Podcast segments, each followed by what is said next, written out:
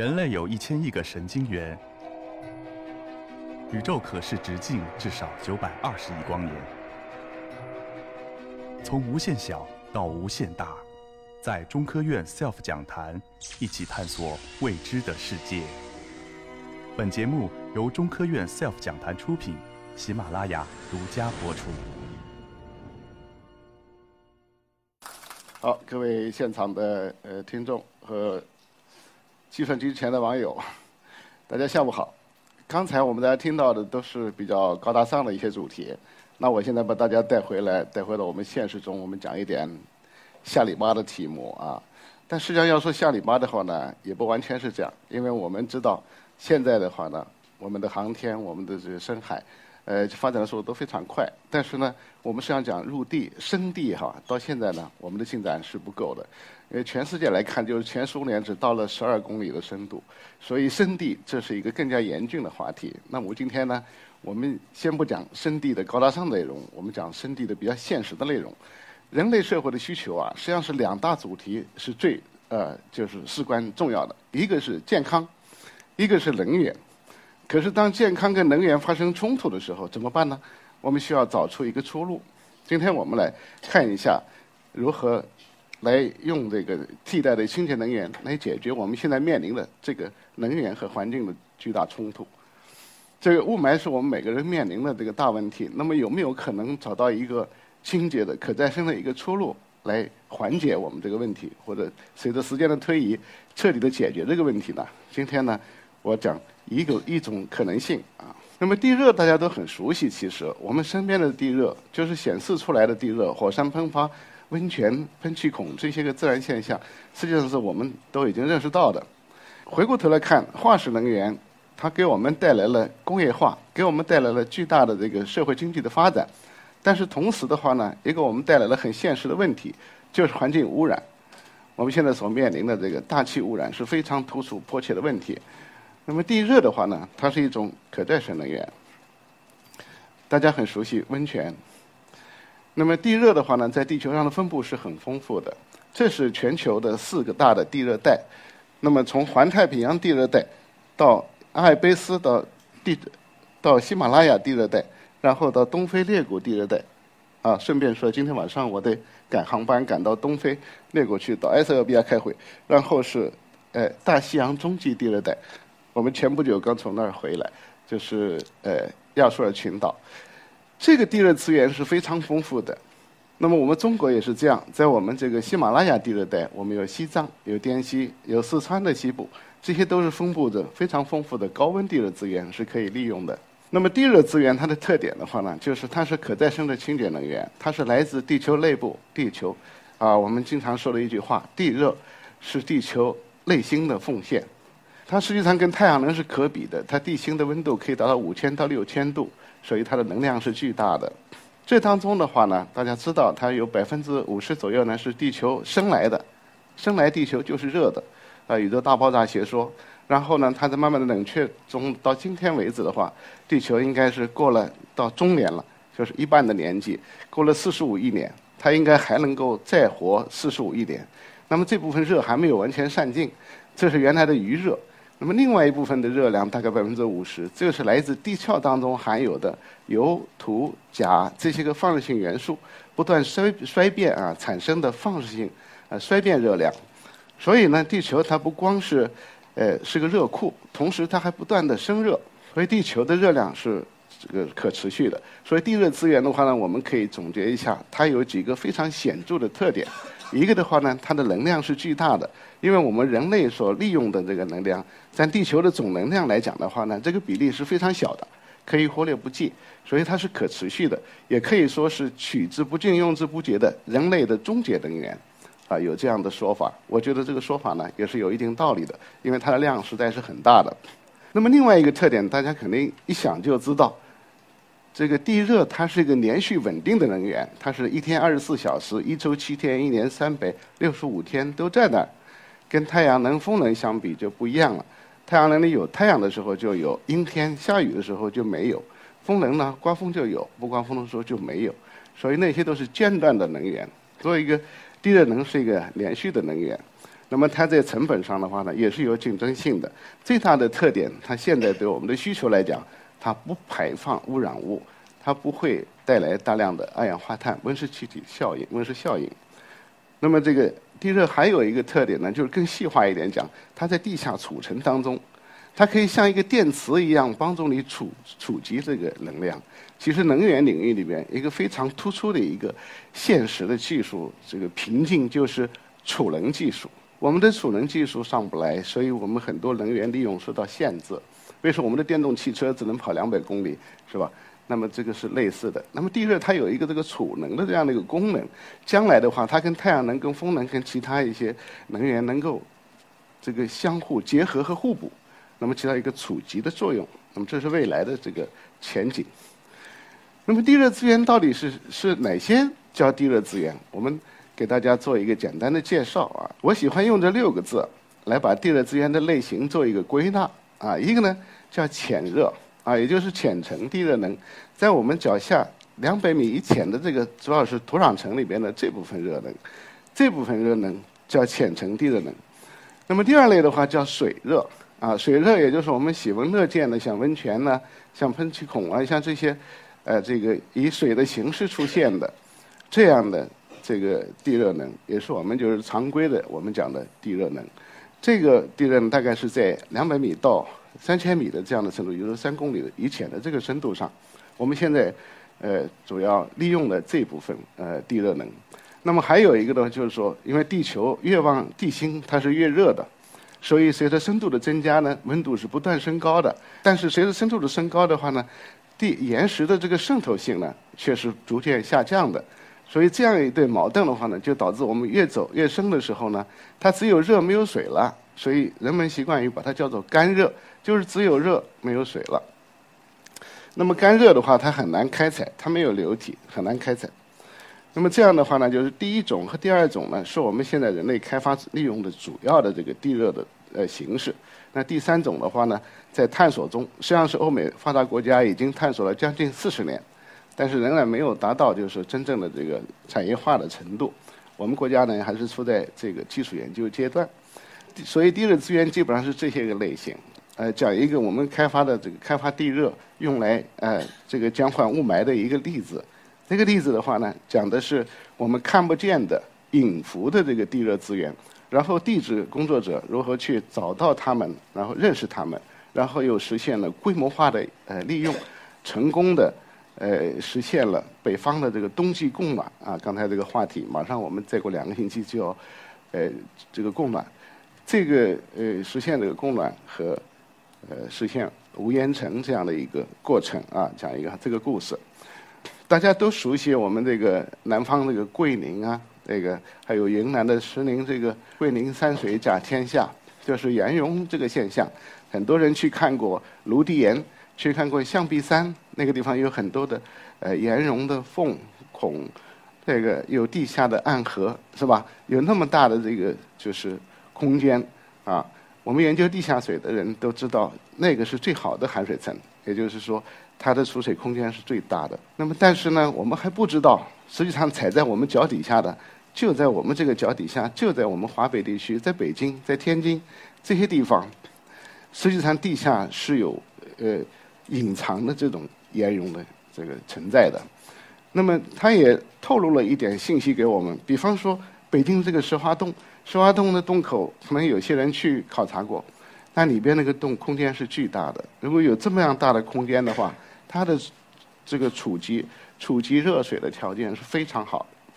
那么我们就是，呃，这种呃储积层的话呢，我们发现。他们这个呃，作为地热开发利用啊，中深层的地热开发利用，就是三千米以浅这个深度上，目前来讲是最有利的，最有利的。那么为什么这么说呢？它有几个显著的特点。一个的话呢，就是单井出水量非常大，单井出水量可以到三千方，甚至就三千吨啊，每天呢，甚至可以到八千，个别情况可以到上万吨的。那么这样大的这个出水量，而一般的井的话呢，如果换成花岗岩地区，一天能够出三百吨、五百吨，所以这是数量级的差别。第二个的话呢，就是它的水质比较好，矿化度、矿物质含量比较低啊。那么最大的一个特点呢，这个这种储存呢，把水采出来以后，用完了以后呢，还能够很容易的灌回去，还能够很容易灌回去。那么这个是非常大的一个一个特点。对这种坚硬的岩石当中的这个地热水进行开发利用呢，我们可以不必要有这个引起不良的这个环境影响的担忧，比方说地面沉降这样的担忧。我要讲的这个例子呢，是我们河北省的雄县。这个雄县在什么地方呢？就是在我们北京、天津和保定这个金三角的这个啊右下呃左下角的这个角上，这个角上，我们北边是燕山山脉。我们这个西边是太行山脉，大概三百公里的样子，从太行山我们就到了这个河北雄县。河北雄县它实际上是一个大的地热田的一部分。这个大的地热田我们叫什么呢？我们叫刘坨镇地热田。这个刘坨镇地热田的范围就比较大了。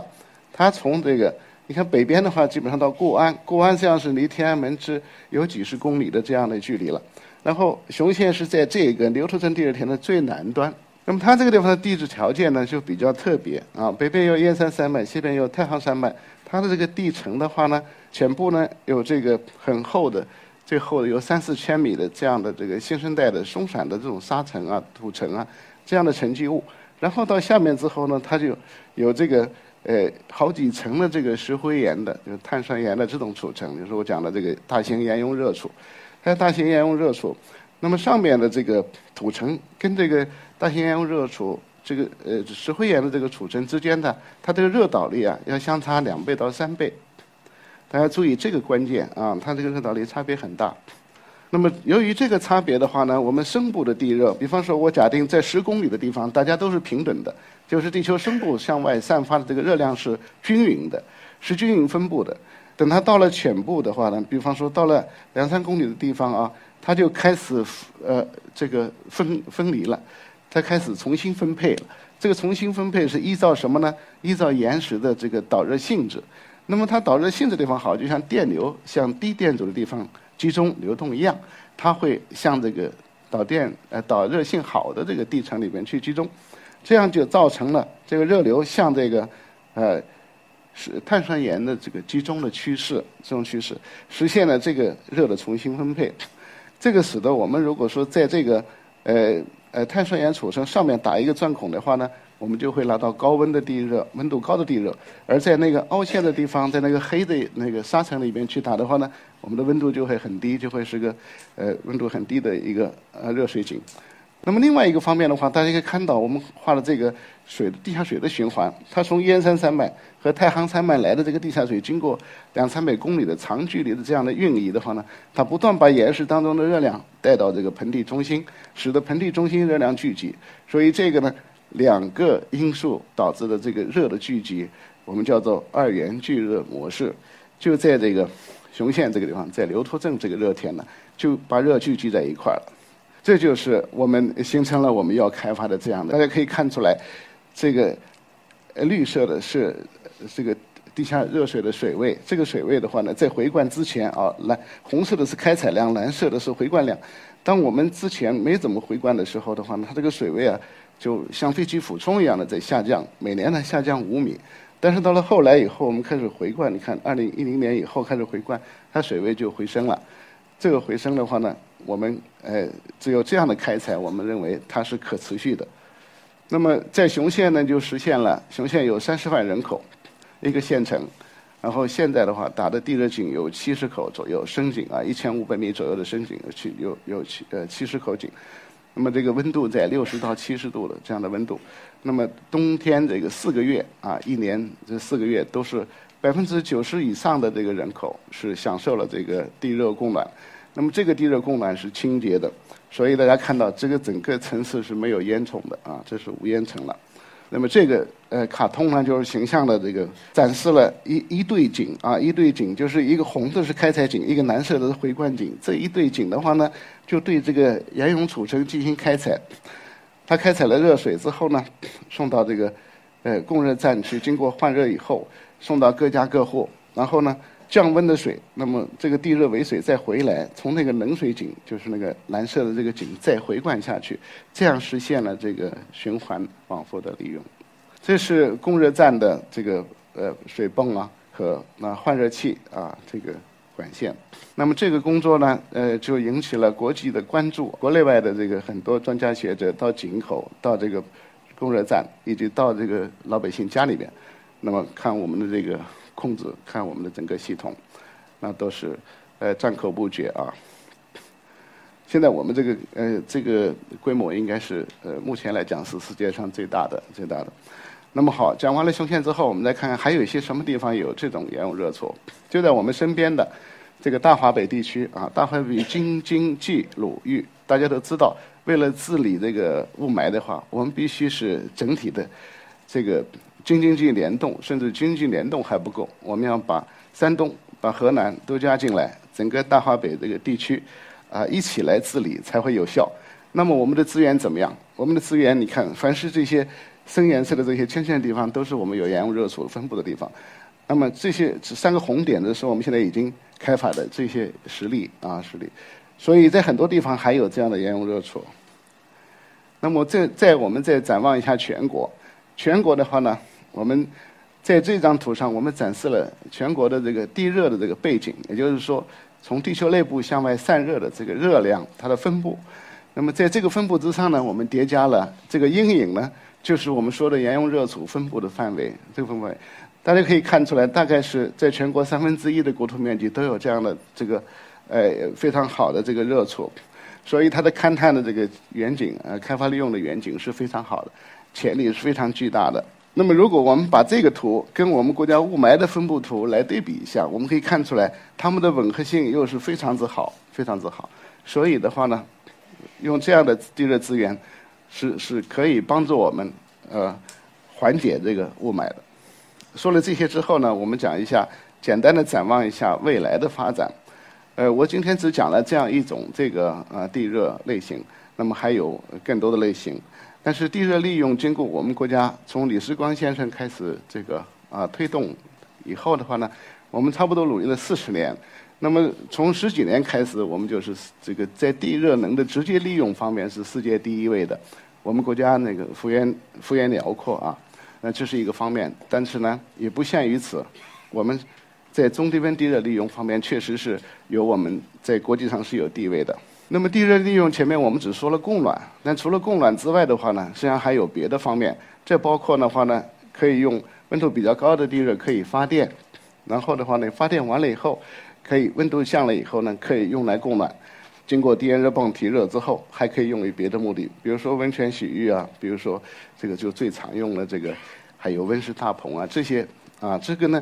我们未来的目标是要实现地热的梯级利用，就是对我们有限的地热资源对它进行充分的利用，也就是吃干榨尽啊，吃干榨尽，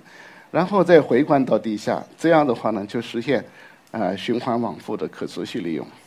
呃，刚才说的是直接利用，呃，再呃说一下这个高温发电的话呢，未来我们国家的喜马拉雅带，喜马拉雅带呢，在原来的西藏和云南基础上，现在又增加了，呃，川西地区，就是四川的西部这个康定唱情歌的地方，这个不光是唱情歌的好地方，它还是地热资源特别丰富的地方。这口井达到三百米的时候就已经在。井口就可以测到了一百八十度，所以这是一个非常好的一个资源。我们这个计算了一下，它的储藏的温度可以达到两百六十度，所以非常宝贵的高温资源可以用来啊用来发电。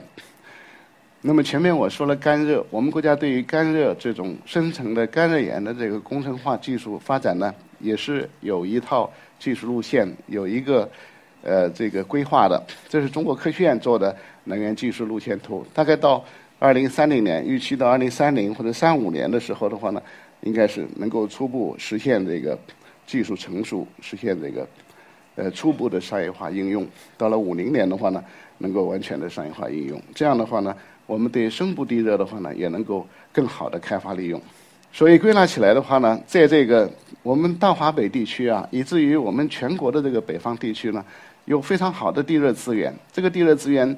呃，岩溶储存特别好用。除了岩溶储存之外呢，还有别的储存，比如说砂岩储存也分布十分广泛，所以地热资源非常丰富。雄县这个例子的话呢，充分说明我们利用地热，特别是像这种比较好用的这种宝贵的盐用热储，是可以实现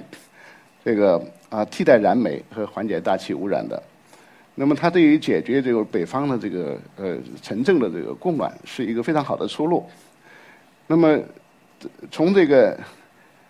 更广的意义上来讲的话呢，如果说我们能把这个中深层的地热跟这个浅层地热相结合，然后再进一步探索就是干热岩的深层地热的开发利用，对我们可再生能源以及整个呃能源供应会起到更大的作用。所以让我们大家一块努力。呃，唤醒更多沉睡的能源。谢谢大家。